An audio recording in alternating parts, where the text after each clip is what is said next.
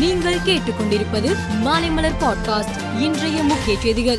கேரளா தமிழக பகுதிகளில் மேல் நிலவும் வளிமண்டல கீழடுக்கு சுழற்சி காரணமாக இன்று திருவள்ளூர் காஞ்சிபுரம் கன்னியாகுமரி நெல்லை தூத்துக்குடி தென்காசி ராமநாதபுரம் விருதுநகை சிவகங்கை மதுரை தேனி திண்டுக்கல் திருப்பூர் கோவை நீலகிரி ராணிப்பேட்டை வேலூர் திருப்பத்தூர் ஆகிய பதினெட்டு மாவட்டங்களில் கனமழைக்கு வாய்ப்புள்ளது என சென்னை வானிலை ஆய்வு மையம் தெரிவித்துள்ளது. வடகிழக்கு பருவமழை தீவிரமடைந்துள்ள நிலையில் சீர்காழியில் ஒரே நாளில் நாற்பத்தி நான்கு சென்டிமீட்டர் அளவுக்கு மழை பெய்ததால் அந்த நகரமே வெள்ளத்தில் மிதக்கிறது.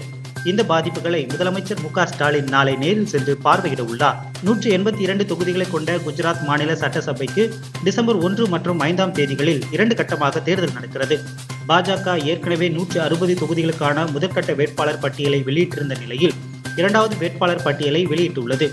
ஆறு தொகுதிகளுக்கு வேட்பாளர்கள் அறிவிக்கப்பட்டுள்ளனர். திருப்பதிக்கு நேற்று முன்தினம் தரிசனத்துக்கு வந்த பக்தர்கள் நாற்பது மணி நேரத்திற்கு மேலாக தரிசனம் செய்ய முடியாமல் காத்துக் கொண்டுள்ளனர் இதில் டைம் ஸ்லாட் முறையில் டோக்கன் பெற்ற பக்தர்கள் சுமார் பதினைந்து மணி நேரமும் ரூபாய் முன்னூறு ஆன்லைன் தரிசன டிக்கெட் பெற்றவர்கள் ஐந்து மணி நேரமும் காத்திருந்து தரிசனம் செய்து வருகின்றனர். அமெரிக்க பாராளுமன்ற பிரதிநிதிகள் சபை செனட் சபைகளுக்கு கடந்த எட்டாம் தேதி தேர்தல் நடந்தது.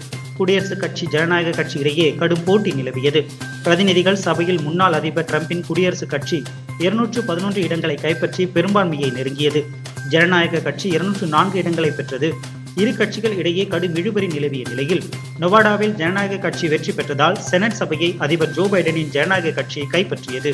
இருபது ஓவர் உலகக்கோப்பை அரையிறுதியில் ரோஹித் சர்மா தலைமையிலான இந்திய அணி இங்கிலாந்திடம் மிகவும் மோசமாக தோற்றது. இந்திய அணியின் அரையிறுதி தோல்வியை கிண்டல் செய்யும் வகையில் பாகிஸ்தான் பிரதமர் ஷபாஸ் ஷெரீப் ட்விட்டரில் நூற்று ஐம்பத்தி இரண்டுக்கு பூஜ்ஜியம் நூற்றி எழுபதுக்கு பூஜ்ஜியம் என பதிவிட்டிருந்தார். இதற்கு பதிலடி தந்த இர்பான் பதான் இதுதான் உங்களுக்கும் எங்களுக்கும் உள்ள வித்தியாசம். நாங்கள் எங்களது நிலைமையில் மகிழ்ச்சியாக இருக்கிறோம். ஆனால் நீங்களோ மற்றவர்கள் கஷ்டத்தில் இருக்கும்போது மகிழ்ச்சியை தேடுகிறீர்கள். அதனால்தான் நீங்கள் உங்கள் நாட்டின் நலனில் கவனம் செலுத்தவில்லை என்று குறிப்பிட்டிருந்தார். மேலும் செய்திகளுக்கு மாலை மலர் பாட்காஸ்டை பாருங்கள்.